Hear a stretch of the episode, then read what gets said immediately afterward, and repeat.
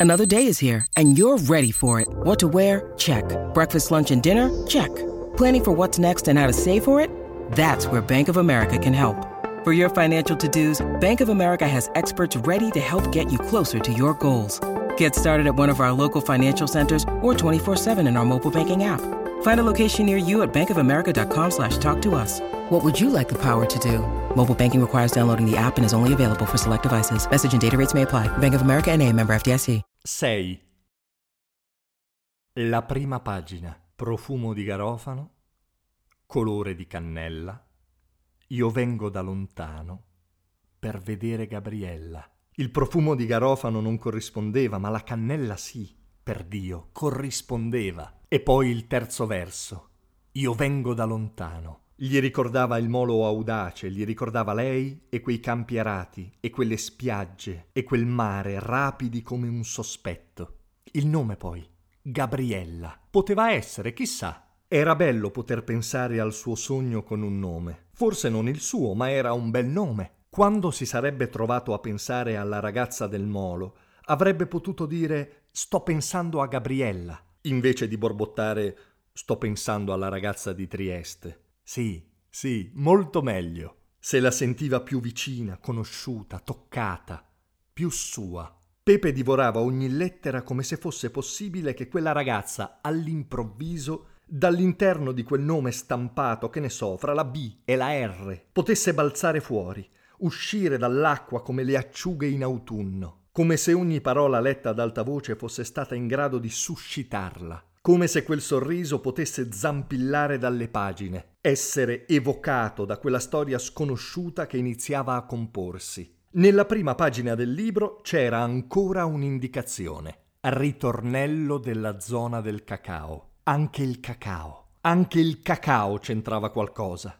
I suoi occhi erano d'oro come i frutti del cacao. L'aveva pensato subito, l'aveva ripensato per tutto il viaggio in macchina. Quello sguardo aveva la freschezza del lino e la dolcezza del cioccolato al latte. Vado, Jack. Dove vai? Vado a casa, grazie del libro, sono curioso di leggerlo. Non mi aspetti che sbaracco. No, scusa, stasera no. Voglio mettermi a leggere subito. E leggi qui. Devo leggere ad alta voce. Tu non sei normale. Sai che novità. Ci si rivede? Ci sentiamo, passa da me un giorno a pranzo. Non cucinerai mica tu. Mi hai insegnato tu a cucinare, dovresti fidarti. Proprio perché ti ho insegnato io non mi fido. Vai, vai. Buonanotte, ci sentiamo. Ciao, dormi bene, grazie ancora per il libro. Appoggiò il libro sul sedile del passeggero e lasciò Torre delle Noci appoggiata ai suoi futuri grappoli. Durante il viaggio, ogni volta che la strada necessitava un cambio di marcia, Pepe appoggiava deciso la mano sul pomo del cambio e inseriva il rapporto adeguato, ma appena terminava l'operazione,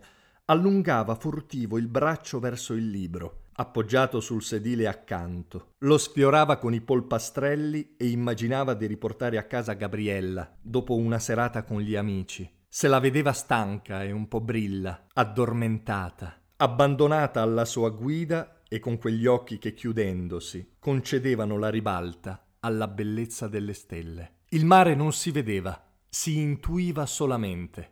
Il lampionciotto che solitamente gettava una flebile spada di luce sulla scogliera era rotto e a disegnare il contorno c'erano solo le luci lontane del piccolo golfo. Il vecchio faro ormai in disuso testimoniava impotente l'egemonia del buio e solo le estremità bianche di un mare agitato catturavano la luce e la rimbalzavano alle nuvole insieme allo scroscio delle onde e al pacato, continuo ragionare della risacca. Pepe si strinse nella giacca. Un vento puntuto e impertinente si ficcava dappertutto. Fischiava persino dentro la toppa dove la chiave faticava ad aprire la porta. Alessia si era rimessa gli slip e una felpa e dormiva sul divano composta con le braccia incrociate e il capo ancora rivolto al piccolo schermo che trasmetteva una televendita di materassi. C'era un grassone esagitato, con due borse sotto gli occhi che ci si sarebbe potuto infilare la spesa, elencava dettagliatamente le qualità del suo prodotto. Secondo l'obeso competente materassaio, chi non avesse chiamato entro 30 minuti avrebbe rischiato di soffrire d'insonnia per tutta la vita, detto da lui che, viste le occhiaie, non doveva dormire da un bel po'. Proseguendo, l'esilarante ciccione faceva intuire al consenziente pubblico presente in studio che addirittura senza il suddetto materasso miracoloso qualche volta ci si sarebbe trovati costretti ad alzarsi per fare pipì persino nella tomba. Risate, applausi. Mentre la star del buon riposo faceva il suo show, dietro di lui un paio di belle ragazze accarezzavano seducenti una trapunta in piuma d'oca. Pepe guardò Alessia, colleghe, le sciolse i capelli che stavano raccolti intorno a un fermaglio e li vide cadere sulla spalliera del divano. Gli piaceva vederli muovere. Prese una coperta da un armadio a muro e la coprì. Lei si strinse nelle spalle, fece un piccolo sorriso, senza accorgersi della presenza di Pepe. Avrà sorriso per il gesto dolce o per la battuta del materassaio. Pepe la guardò per un lunghissimo momento. Provò affetto e compassione insieme. Spense la piccola tv la riguardò, provando ancora gli stessi sentimenti. Forse questa volta un pochino più di affetto e un pochino meno di compassione. Probabilmente era solo l'alcol.